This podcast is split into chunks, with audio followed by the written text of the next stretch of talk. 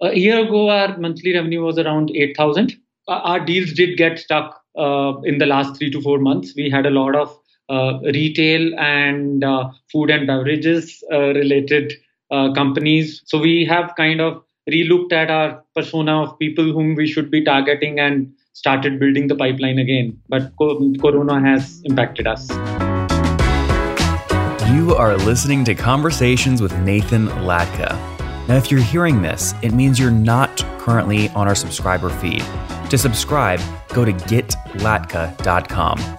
When you subscribe, you won't hear ads like this one. You'll get the full interviews. Right now, you're only hearing partial interviews.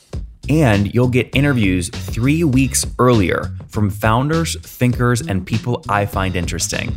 Like Eric Yuan 18 months before he took Zoom public. We got to grow faster. Minimum is 100% over the past several years. Or bootstrap founders like Vivek of Question Pro. When I started the company, it was not cool to raise. Or Looker CEO Frank Bien before Google acquired his company for $2.6 billion. We want to see a real pervasive data culture, and then the rest flows behind that. If you'd like to subscribe, go to getlatka.com. There, you'll find a private RSS feed that you can add to your favorite podcast listening tool, along with other subscriber only content. Now, look, I never want money to be the reason you can't listen to episodes. On the checkout page, you'll see an option to request free access. I grant 100% of those requests, no questions asked. Hello, everyone. My guest today is Gajandeep Josan. He's a corporate warrior. He survived for 17 years, did product management for Nokia, Inferna, and Amazon before turning an, into an entrepreneur in 2015. He pivoted his company, Nittio Learn, from edtech to corporate learning at the end of 2016. And he's convinced that just like CRMs, no one learning tool can fit an entire part of an organization. Gajandeep, you ready to take us to the top? Sure, let's go ahead. Okay, so nittiolearn.com, N I T T I O, is the website. And it sounds like you're a learning management system for inside corporations. Is that accurate? Yes, it's an LMS, but it is focused on providing learning to the distributed workforce in companies. So, your field force, which could be technicians, which could be delivery people, logistics, operations, or your frontline salespeople in retail stores. The problem I've seen in this space with other LMS tools is the head of HR will purchase it, but they can't get the actual people on the ground. They can't get the employees to consume the content and then they churn. How do you solve that?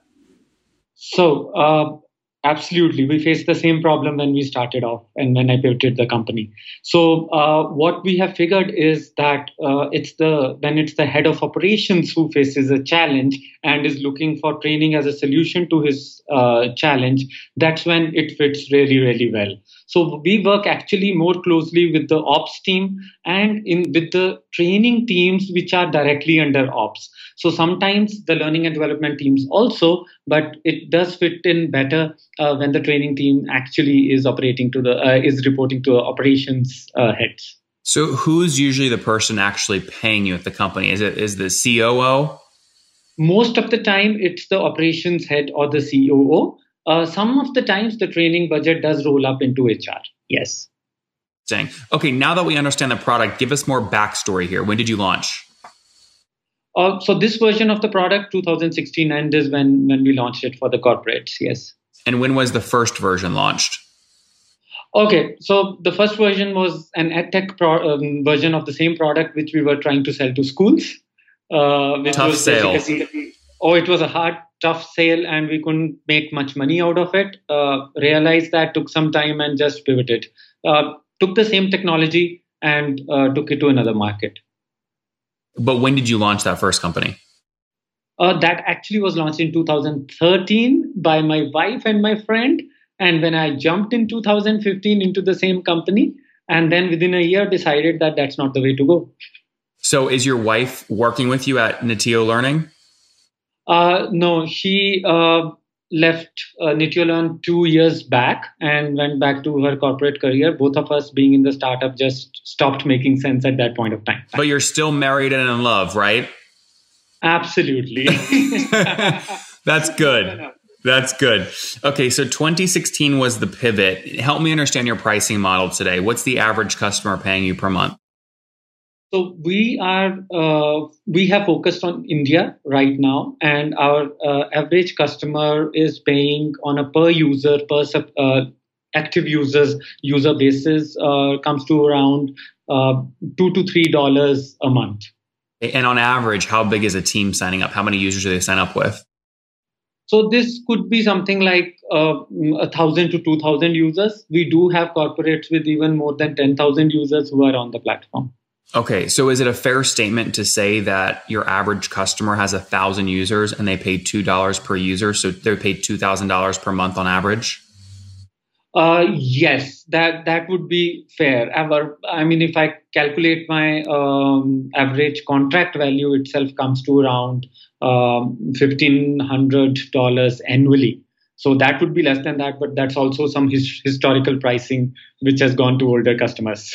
I see. Got it. So so you have some sorry, when you say two dollars per seat, that's annually, not monthly. No, no, it is monthly. It is monthly. Okay, so you have people paying as little as uh, as one hundred and ten dollars.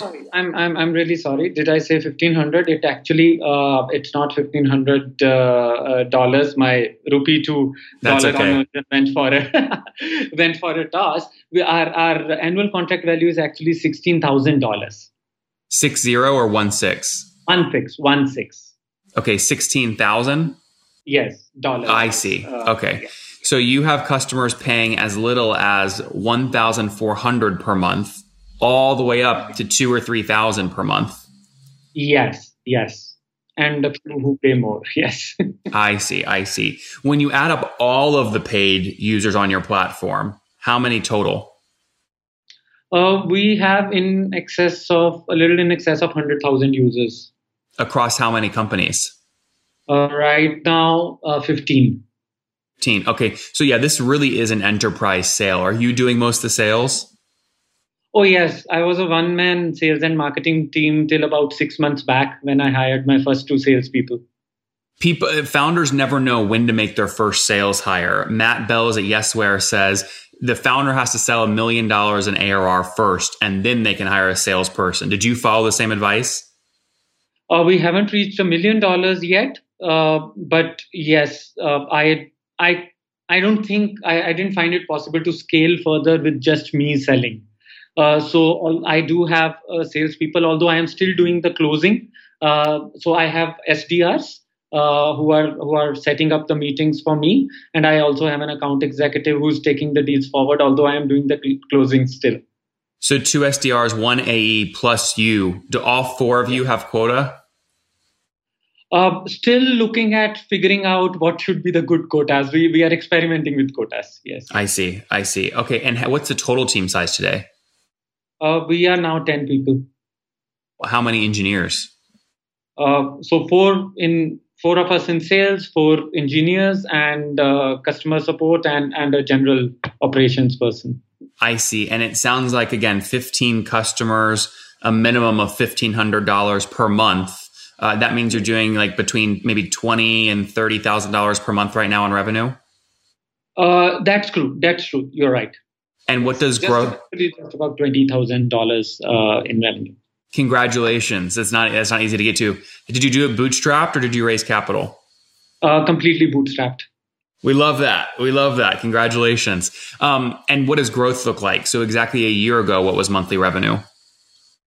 A year ago, our monthly revenue was around eight thousand, um, and uh, it has actually uh, our deals did get stuck uh, in the last three to four months. We had a lot of uh, retail and uh, food and beverages uh, related companies which were in the pipeline late stage and and which all got stuck and and are now no. yes so so we have kind of relooked at our persona of people whom we should be targeting and started building the pipeline again but corona has impacted us yeah i can imagine our customer i mean so when you look at the impacts of uh, of covid what would you say your your revenue churn is monthly? Okay, so we have been lucky enough that our revenue churn actually we were uh, able to maintain it at zero, and that's because we were able to expand non-retail uh, and non-food and beverage uh, customers. So our existing customer revenue exta- uh, expanded over the last three months. By how much? That helped. Uh, so so we went down approximately. Uh, I think so. We churned around ten percent of our uh, revenue, and we expanded that much in the last three months. Congratulations! Yeah, that that means net revenue retention is north of hundred percent during a very tricky time of COVID. That's a good. That's good. Good numbers. Thanks. Well, back me into how you're getting new customers today. What's that process look like? Uh, so uh, I've uh, always been doing outbound uh, sales and uh, haven't really built the inbound engine yet. So our primary outreach engine happens to be either email or, or LinkedIn based. Uh, getting to the right people uh, with the right messaging, um, and then basically following through with the discovery call, and then then through uh, with the demos and and, and closing. Um, we have started to build the inbuild inbound engine now.